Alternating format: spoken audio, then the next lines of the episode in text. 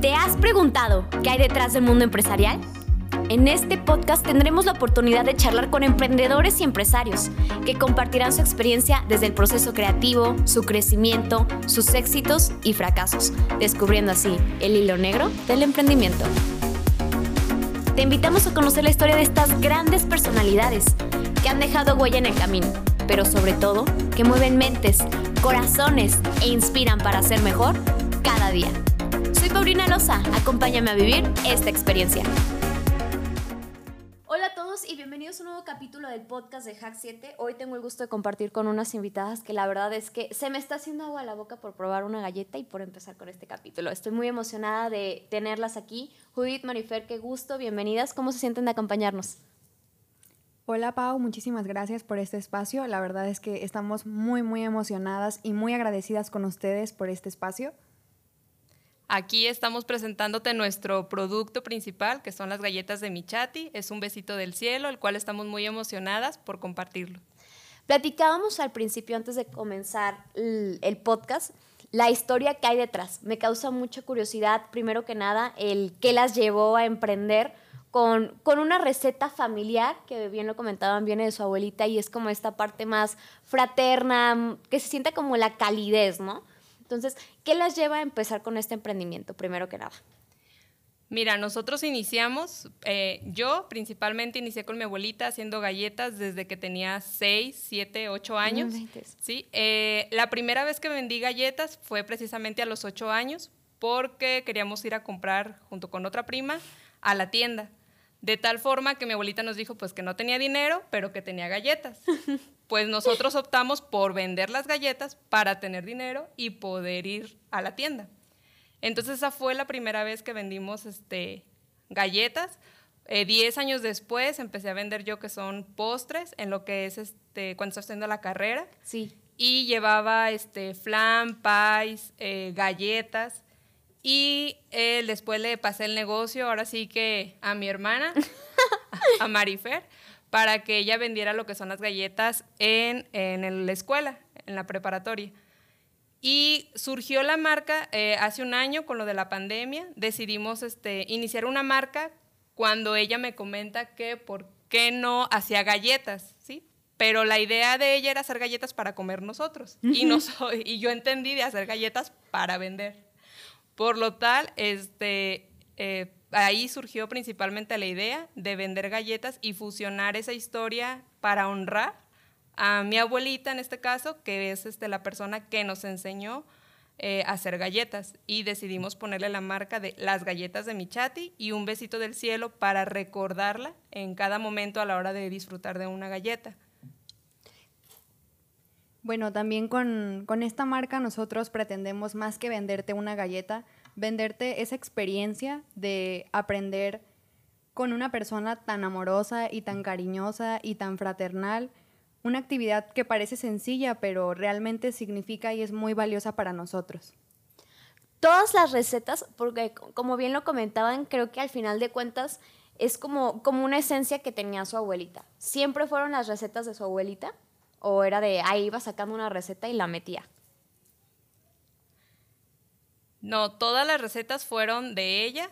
Incluso a ella le gustaba mucho compartir sus recetas y ella invitaba a las personas a, hacer pan, a hacer tamales. Este, le gustaba repartir y compartir mucho sus recetas y lo que ella hacía. Incluso era de hacía tamales para repartir a todos los que llegaran a su casa o con familiares entregarles lo que era este eh, como un pedacito de su amor. Ella lo, lo, repartía, con la comida. Con esta parte creo que, creo que al final de cuentas nos centramos en que esta es como la esencia de la marca, ¿no? Yo lo considero de manera personal que cuando tú compartes un postre o una galleta y te sientas en la mesa, no sé, con tus amigas compartiendo una galletita, no sé, el chisme, o con la familia de un buen momento a la galleta. Creo que al final de cuentas es como una gran manera de representar a su abuelita y de participar en todos los aspectos. Quizá yo como tu clienta no sepa el significado, pero al final de cuentas me generaste esta experiencia que creo que se rodea como de la parte de, del amor o de la fraternidad, ¿no? ¿Cómo es ahora ustedes que, opinan ya en esa parte la experiencia que le pueden generar a un, a un cliente que disfruta de estas galletas? Bueno, principalmente con, con estas galletas nosotros pretendemos transmitir amor, pretendemos transmitir eh, la unión, la familia. Nosotros en, la parte de nuestra mercadotecnia siempre optamos por las galletas, no venderlas como un producto, sino como venderte la experiencia, la experiencia de que compartas con tus amigas, la experiencia de que compartas con tu familia, con tus amigos, con tu pareja, con cualquier persona a la, por la cual sientes un afecto. Ay, me encanta. Incluso desde nuestro empaque, sí, la forma de que diseñamos el, em- o sea, que decidimos que sea el empaque, los colores que decidimos utilizar es precisamente para que, o sea, al ver el empaque tú sepas que es como un presente, es un regalo, no es Sí, sí, sí. simplemente como que Ay, y compré galletas y ya, sino que desde el empaque tratamos de cuidar que sea un obsequio que yo fácil pueda encargar unas galletas, ¿sí? Y así como a mí me llegan, yo sé que las puedo regalar y no le tengo que agregar nada, o sea, no le tengo que agregar ni un moño, ni un listón, ni quererlas este, envolver, ni nada, sino que la caja como está queda perfecta para que yo la pueda regalar y expresar esa muestra de cariño, ¿sí? Eh, ante un regalo. Decidimos utilizar colores que nos permitieran esa... eh, como esa armonía, ese amor, esa delicadeza, sobre todo. Sí, ¿sí? como, como muy cálido, ¿no? Creo que al final de cuentas eso es en lo que se podría enfocar. Con esta parte, este, bien me comentaban, creo que al final de cuentas trae la esencia de una persona súper importante, ¿no? Y esta parte de transmitir y de compartir. Cuando ustedes inician ya como tal de lleno a la marca, vamos a decirlo así, ¿cómo es que empiezan como a posicionarse, a posicionarse o darse a conocer? Creo que eso es la clave de, cualquier emprendedor, em- el empezar como a difundir esta marca y darle crecimiento, no sé, redes sociales, el de boca en boca, a la familia. ¿Cómo, cómo es que funciona esa parte? Bueno, eh, así como esta marca lo transmite, nuestra familia es uña y mugre, o sea, somos completamente unidos. Entonces, parte de la difusión se la debemos a nuestra familia. Claro que pues ellos nos han ayudado, nos han apoyado. Nuestro principal posicionamiento al inicio fue en, en la red social de Instagram. Qué padre. Y tiempo después migramos a Facebook. Aún seguimos manejando las dos plataformas, pero nos, enfo- nos enfocamos más a nuestro mercado en Facebook. ¿Consideran ustedes entonces que, que las redes sociales se ha vuelto uno de los primeros medios para dar a conocer tu negocio? Sí, completamente. Es obvio que existen inseguridades, claro, como todo, pero nosotros tratamos de transmitirles esa confianza, esa seguridad de que están adquiriendo un producto seguro y sobre todo por el hecho de que lo llevamos hasta su domicilio. Sí. Entonces, pues abrirle las puertas a cualquier persona es motivo de, pues, de miedito. Sí, claro. Sí, mira, al inicio, que iniciamos así en las redes sociales, nos sorprendía, o a mí en lo particular, me sorprendía como ese impacto que tiene Que las tiene, redes ¿no? Ay, sociales sí. al, al comprar o vender un producto. Porque sí era como la duda de, ¿y si, le, si me irán a creer, si irán a confiar en el producto? Sí, pero ese impacto que tiene es sorprendente, la verdad, el hecho de vender en las redes sociales y nos da, ca- causaba mucha curiosidad también el boca en boca, porque si yo llegaba a vender este, a un domicilio, a la semana o en, men- o en esa misma semana entregábamos de dos a tres, cuatro, cinco paquetes en la misma zona. Entonces, eso era como el de... O sea, sigue ¿no? pegando el- la mercadotecnia o la venta de boca en boca, porque es Sí, así como total. de yo compré galletas y mi vecino le comenté, le compartí y ahora el vecino compró, después el vecino. Y sí era algo que sí notábamos mucho, de que vendíamos en un punto nuevo, por decirlo, en una colonia nueva, en un domicilio nuevo, y a los en la misma semana ya eran de dos a tres pedidos en Por esa la misma, zona. área. Exactamente. Qué padre. Creo que esta pregunta ya es un poquito más personal, pero me causa mucha curiosidad. Ustedes como, como hermanas, como buena familia, no sé si en algún punto se han, se han enfrentado como a este reto de trabajar con la familia. Creo que al final de cuentas, y o sea, es como mi percepción, no sé si es también como un peso de cargar con decir, no inventes, la, la trayectoria o trascendencia que, que tuvo mi abuelita, ¿no? Que impactó a tantas personas, porque al final de cuentas, como bien lo mencionaban las dos y me platicaban anteriormente, esta parte de que siempre, siempre compartió, ¿no? Las recetas, el tamal, el mete a mi casa, ¿no? Eres bienvenido. Entonces cargas como con esta trascendencia, no sé si es como un peso de decir de, ay, chin, ¿no? O sea, traigo su nombre en la marca y también pues el trabajar con tu hermana, o sea, ¿es difícil o creen que le ha dado como más este toque especial al emprendimiento? Pues yo creo que completamente le ha dado ese toque especial y que más que sentirlo como un peso, o sea, en realidad es un regalo grandísimo. el hecho de formar parte de una familia así de unida, donde pues una mujer que no tenía todas sus capacidades, porque es importante mencionar que Michati siempre fue discapacitada. A la edad de 18 o 20 años tuvo un accidente y a partir de ahí pasó su vida en silla de ruedas. Entonces realmente más que un peso es una motivación tremenda. ¿Cómo vas a superar a una mujer así? Sí. Entonces, y en cuanto al reto de trabajar como familia, pues claro que tenemos nuestras dificultades. Personalmente yo considero que Judith y yo somos la moneda opuesta, completamente. el agua y el aceite. Una de la otra, sí. Así es.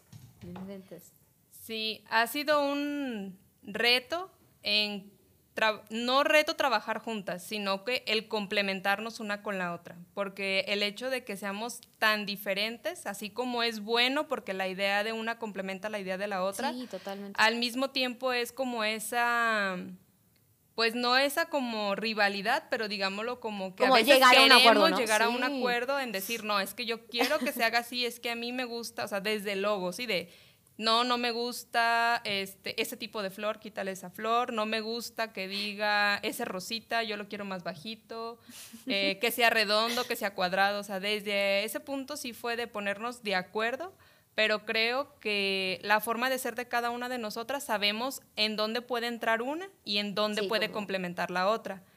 El que sea una marca eh, familiar, yo en lo personal, eh, esa parte de que mi abuelita le gustaba invitarte a tu casa, ¿sí? Es porque a ella también, como le gustaba compartir, es como yo quería ese legado de compartirle a las demás personas, ¿sí? o los que no la llegaron a conocer, lo que era este mi abuelita, ¿sí? Y todo lo que se ha logrado familiarmente, en lo personal, yo se lo reconozco a ella. ¿sí? O sea, todo lo que la familia, esa unión, ese, ahora sí que somos como una familia de muégano, así de que todos se mueven juntos para todos lados, ¿sí? sí. Nos ha pasado experiencias eh, de que llegamos a un lugar y a veces es de todos vienen a la cita y es de, no, nomás vienen ellos dos, pero nosotros venimos a acompañarnos. Sí, sí, sí. Es, que es muy común, ¿no? Como esta parte y creo que al final de cuentas la figura que representa a una abuelita creo que es de los símbolos más grandes dentro de la familia, ¿no? Entonces, el que ustedes en su emprendimiento sea como como su símbolo, su figura o su pieza angular, es lo que se me hace súper interesante.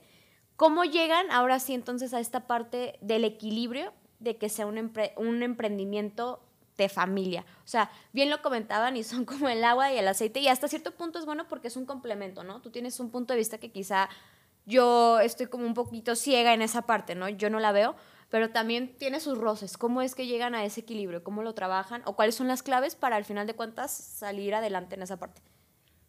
Pues mira, ahora sí que tenemos, primero reconociendo, o sea, como que en qué es buena cada uno. Yo en lo particular a veces siento que tengo a lo mejor ese como ese feeling de saber hasta dónde yo puedo llegar, o sea, hasta dónde no es mi fuerte, o sea, que no me tengo por qué querer imponer o adentrarme, porque yo sé que a lo mejor en caso de Fer es bueno en esto y yo la tengo que, pues, dejarla a que se desarrolle y crezca en esa parte.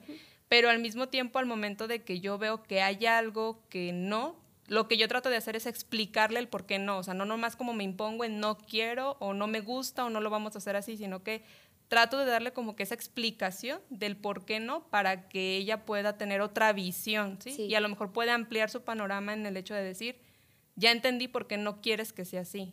Y aparte nos apoyamos mucho, ahora sí que con el resto de la familia, es así como, mira, tenemos esta idea, ¿qué te parece? A ver, si tú ves este logo, ¿qué, piensas? ¿Qué es lo primero que se te viene a la mente? Si tú pruebas esto, ¿qué, eh, ¿cómo lo harías? ¿sí? Entonces tomamos diferentes puntos de vista de, ahora sí que de todos los integrantes de nuestra familia, para que ahora sí complementar la idea a la que queremos llegar. ¿Qué es lo que nadie les contó de emprender?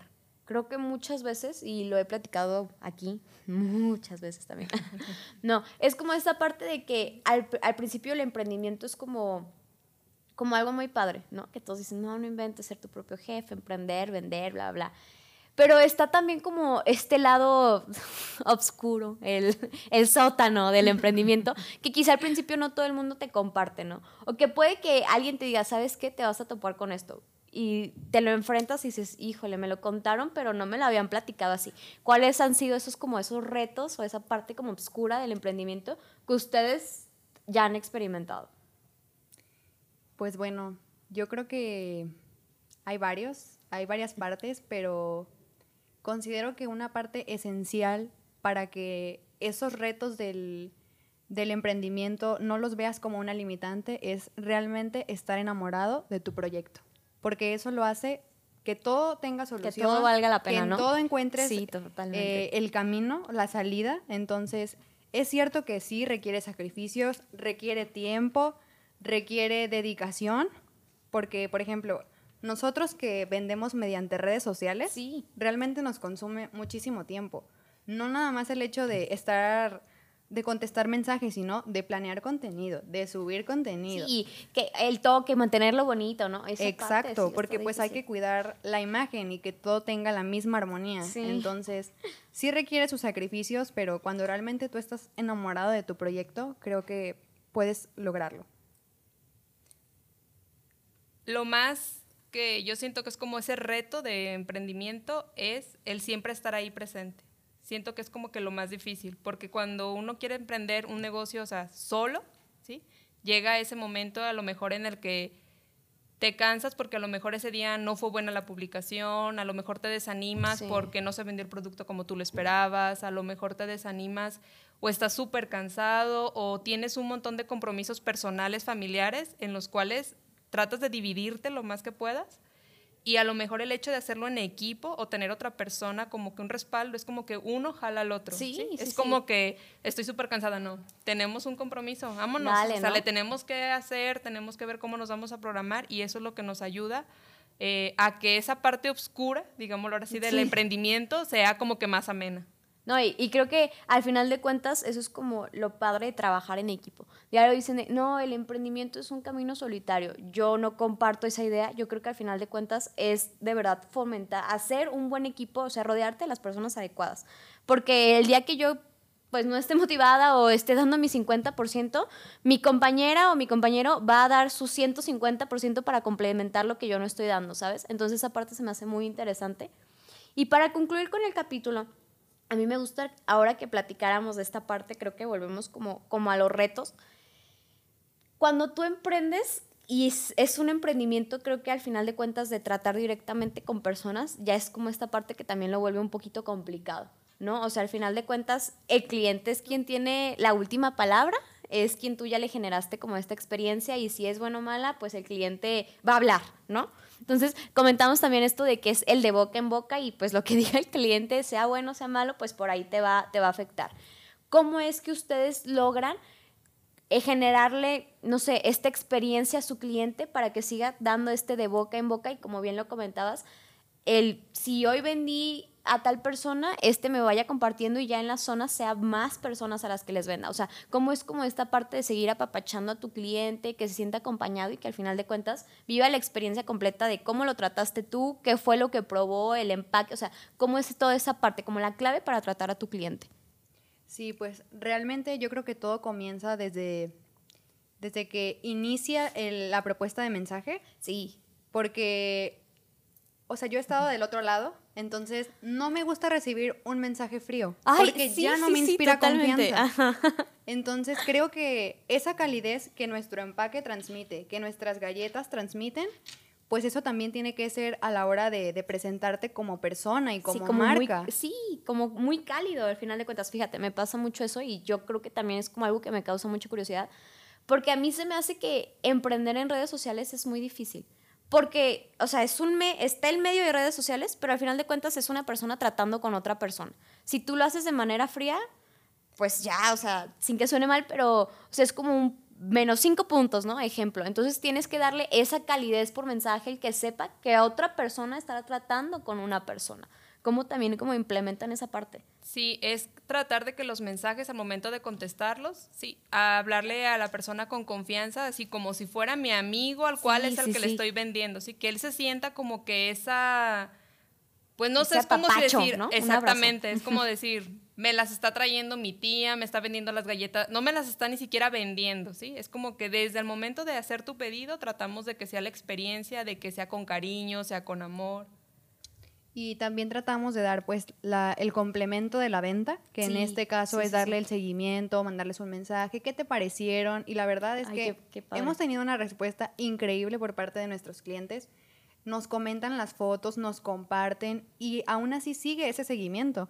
No lo dejamos con que, Como "Ay, a bueno, ya me contestaste y gracias. No, no, no. Es seguir con ese amor y con esa confianza contestándole a nuestros clientes. Súper importante, ¿no? Creo que, fíjate, porque bien puedes decir, ya me consumió y ya murió el lazo con el cliente, pero es estar ahí, ¿no? Al pendiente, qué importante, se me hace muy sí, padre es estar parte. al pendiente de ellos y creando siempre nuevas este, Relaciones, relaciones ¿no? y Sí. experiencias, ¿sí? O haciendo empaques eh, especiales, ¿sí? Para el evento que se requiera, la fecha importante que venga, o sea, desde ahí empezarles a dar a conocer la nueva experiencia que pueden vivir, o sea, que no sea algo como que, bueno, ya me compró, ya no me Ya, importa, déjalo, ¿no? sino como darle ese seguimiento de Qué que padre. el haber disfrutado de una galleta no es este el haberla comprado, sino la experiencia que se vive del antes, eh, durante y el después del producto. Me encanta.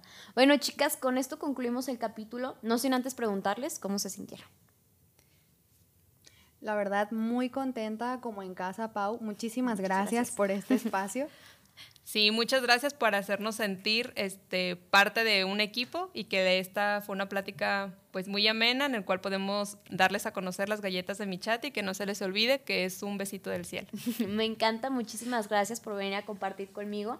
Esto, o sea, la historia que hay detrás, la verdad, me conmueve y como bien les decía, creo que al final de cuentas, o sea, tú me, platica, me platicaron ustedes de su abuelita y yo en automático ya estaba pensando en la mía, ¿no? Entonces me encanta como esa historia detrás. Qué gusto que vinieran a, a compartir conmigo.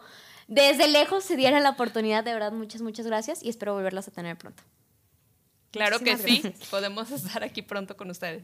Gracias a todos, espero que les haya gustado la entrevista y no se olviden de seguirnos en nuestras redes sociales. Gracias por quedarte hasta el final. Si te gustó, síguenos en todas nuestras redes sociales y te esperamos en nuestro próximo capítulo.